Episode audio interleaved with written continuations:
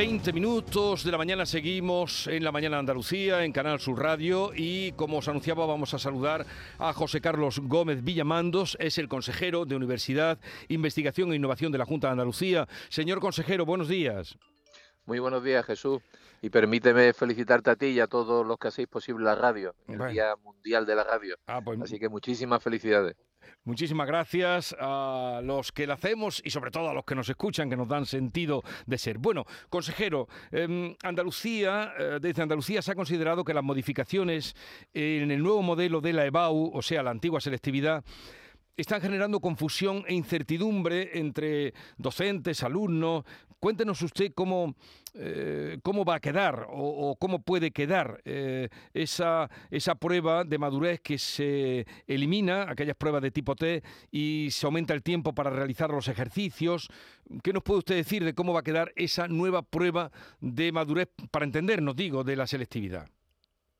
Bueno, como sabéis, durante este año y el año siguiente se seguirá con la selectividad normal y había un proyecto por parte del Ministerio de Educación que no había sido consultado con las comunidades autónomas en cuanto al cambio de la prueba de el cambio de la prueba de, selectividad de la EBAU, ¿no? Eh, una prueba donde incorporaban una prueba de madurez que daba una tremenda subjetividad a un examen en el cual, bueno, pues nuestros jóvenes pues se juegan mucho, ¿no? Estamos, tenemos que tener en cuenta que por milésimas se entra en la facultad que uno quiere o en los estudios que uno quiere, con lo cual cualquier eh, subjetividad que se incorpore a esta prueba pues es tremendamente perjudicial. ¿no? Y desde ahí siempre hemos defendido, desde la Consejería de Desarrollo Educativo y desde la Consejería de Universidades e Investigación, siempre hemos defendido que las pruebas deben ser lo más objetivas posible, mejorar el sistema actual, por supuesto, que tenemos, pero en ningún caso meter factores que puedan distorsionar eh, la igualdad de oportunidades. Bueno, aún así, nos ha dicho usted que este año se mantiene esa prueba y el año que viene también. Sí, queremos que sí. Eh, ahora mismo lo que había por parte del Ministerio era una, una propuesta de experiencias pilotos en la cual Andalucía no va a participar, puesto que no comparte el modelo. Y bueno, el año que viene serán las experiencias pilotos y veremos, ¿no? En cualquier caso, eh, creo que es un tema lo suficientemente importante insisto, ¿no? para no romper la igualdad de oportunidades de nuestros jóvenes, eh, como para que tuviera, hubiera tenido muchísimo más diálogo del que se ha tenido y que lo hagamos con muchísima, con muchísima solvencia y seriedad. ¿no? o sea que ¿Mm? eh, a veces, eh, permítame, señor consejero, con la volatilidad que tienen algunos planes de educación, puede que cuando llegue la cosa ya haya cambiado, haya tomado otro color.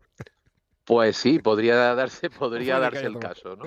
Podría darse el caso, ¿eh? Con lo cual no sabemos cuál puede ser. Lo que yo quiero transmitir a, los que se van a examinar este año de la EBAU, que va a ser una prueba exactamente igual que la del año pasado, así que, que tranquilidad y a los que el año que viene se van a examinar, que también este año han empezado primero de bachillerato, pues exactamente igual.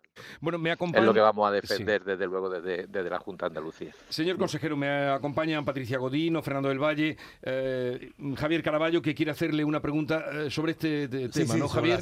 La eh, consejero, muy buenos días. A ver, hay, muy buenos días. Hay una cosa, cuando en, en el año 2020, con la pandemia, pues se adaptó la, la, selectividad, que es como todo el mundo sigue llamando a la a IBAU, eh, que por el empeño este en poner siempre sigla, eh, pues la selectividad se adaptó y se relajaron los controles. Y lo curioso es que a partir de ahí eh, ha seguido la misma relajación de los controles, con resultados espectaculares. No hay ni una comunidad autónoma en España en la que los aprobados de selectividad bajen del 90%. Desde eh, la pandemia hasta aquí, lo que ha ocurrido, por ejemplo, con los sobresalientes, es que han pasado del 4% al 8%. En, fin, esto tiene que tener una explicación de la trampa, porque no puede ser que, que de una forma tan espectacular haya evolucionado la educación en España. Eh, yo no sé si para los planes futuros que tienen ustedes lo que se va a hacer es consolidar esta bajada del nivel en la selectividad o se va a volver a lo anterior. Bueno, nosotros en el momento en el que yo estaba como presidente de Cruz y rector de la Universidad Española y rector de la Universidad de Córdoba, lo que pedimos fue una transición y una vuelta a los criterios anteriores, eh, de una forma gradual, es decir, no de un año para otro, para no generar pues diferencia entre unos estudiantes y otros.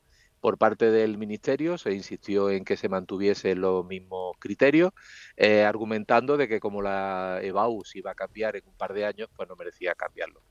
Estamos viendo que no va a ser un par de años, que va a ser más tiempo, y coincido contigo en que desde luego esta situación en la que mm, el número de aprobados al fin y al cabo es la suma entre junio y septiembre, ¿eh? del tradicional eh, convocatoria de junio y septiembre con lo cual eso quizás nos preocupe, nos debería preocupar menos, pero lo que sí nos preocupa es esa subida importante en notas altas, sobre todo por lo que antes comentaba, ¿no? Es decir, que por una milésima se entra o no se entra en una facultad, ¿no? Y eso pues sí puede estar generando distorsiones en el sistema. Pues así queda aclarada ya esa prueba de la BAU que puede esperar, que va a esperar dos años. Y una cosita brevemente, señor consejero, que sabemos que tiene que entrar en una reunión. Eh, ¿Qué pasa con la apertura mm, en las universidades, en las facultades de medicina de mayor número de plazas eh, en Andalucía? ¿Qué va a suponer eso? Bueno, eh, eso va a suponer 106 plazas más. Es prácticamente como si fueran dos de medicina que se abrieran en Andalucía. Creo que con eso damos respuesta a una demanda social y esperemos que el gobierno nos permita también aumentar las plazas de MIR. O sea, habla usted de 106 plazas más. 106 plazas más en este año, que junto a las 120 del año pasado de las facultades de Jaén y de Almería, pues son 226 y el año que viene, si todo va bien, pues tendremos otras 60 plazas más en, en la Universidad de Huelva.